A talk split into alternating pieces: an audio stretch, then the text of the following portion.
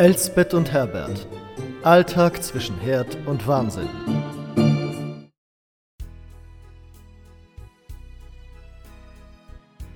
Wie wär's denn damit? Wir könnten das Parkett im Wohnzimmer polieren.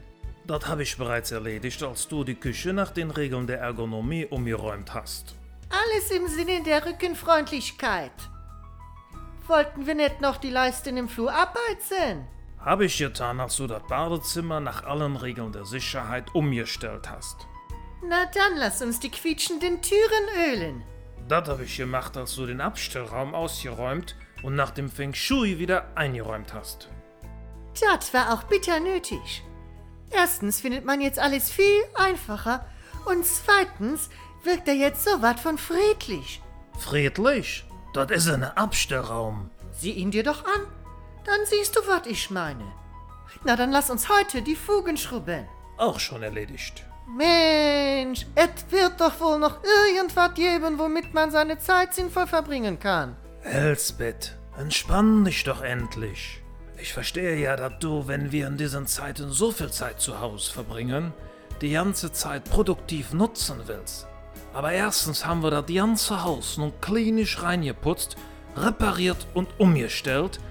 Wir könnten quasi eine Operation am offenen Herzen durchführen. Was willst du überhaupt noch machen? Na, man weiß ja nie, wann jemand zu Besuch kommen will. Und zweitens eben für wen? Welcher Besuch? Wir gehören zur Risikogruppe. Da kommt doch eh keiner. Ja, aber man muss doch irgendetwas tun. Sich ertüchtigen. Was schaffen. Man kann doch nicht einfach nur so da sitzen. Natürlich kann man das. Das nennt man Meditation. Herbert, Meditation? Ich bin katholisch. Ja, was hat das denn damit zu tun? Einfach mal da sitzen, sich besinnen, zur Ruhe kommen. Das stärkt die Nerven und das Immunsystem. Gerade in Zeiten wie diesen von Nutzen. Und gerade in Zeiten wie diesen hätte man ja auch Zeit dafür. Und dann was? Dann sitzt man da. Und was macht man da? Nichts. Wie nichts. Ja, eben nichts. Darum geht et ja. Ja, aber man muss doch irgendetwas machen. Warum? Wie warum? Wer rastet, der rostet. Elsbeth.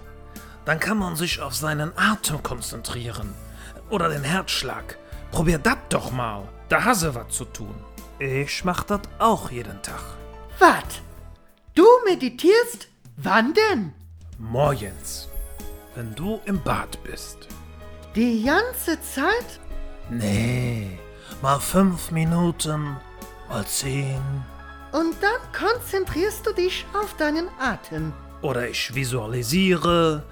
Oder chante das um. Das um? Du weißt schon. Um. Und warum machst du das? Damit ich dir ein besserer Gatte sein kann. Nee, Herbert, ehrlich, war beste Süß, damit er mir ein besserer Gatte sein kann. Ja, anders halte ich das mit dir ja auch nicht aus. Was soll das denn jetzt schon wieder heißen? Nichts, mein Herz. Ja, nichts. Und wo machst du das? Wo ich gerade Lust drauf hab. Im Bett, im Wohnzimmer, im Garten. Im Garten. Den hab ich ja die ganzen letzten Wochen ganz vergessen. Wir könnten Unkraut jäten, die Beete neu bepflanzen, den Rasen pflegen, die Hecken trimmen, die Steinplatten schrubben, das Gartenhäuschen abschleifen und neu beizen. Und wenn der ganze Kontaktquatsch rum ist, könnten wir auch mal mit unseren Freunden grillen. Das heißt, wir müssen die Gartenmöbel mal auf Vordermann bringen. Und da langsam alles wieder aufmacht, bleibt uns ja nicht mehr viel Zeit. Wann sollen wir das denn alles machen? Nee, ist das alles belastend.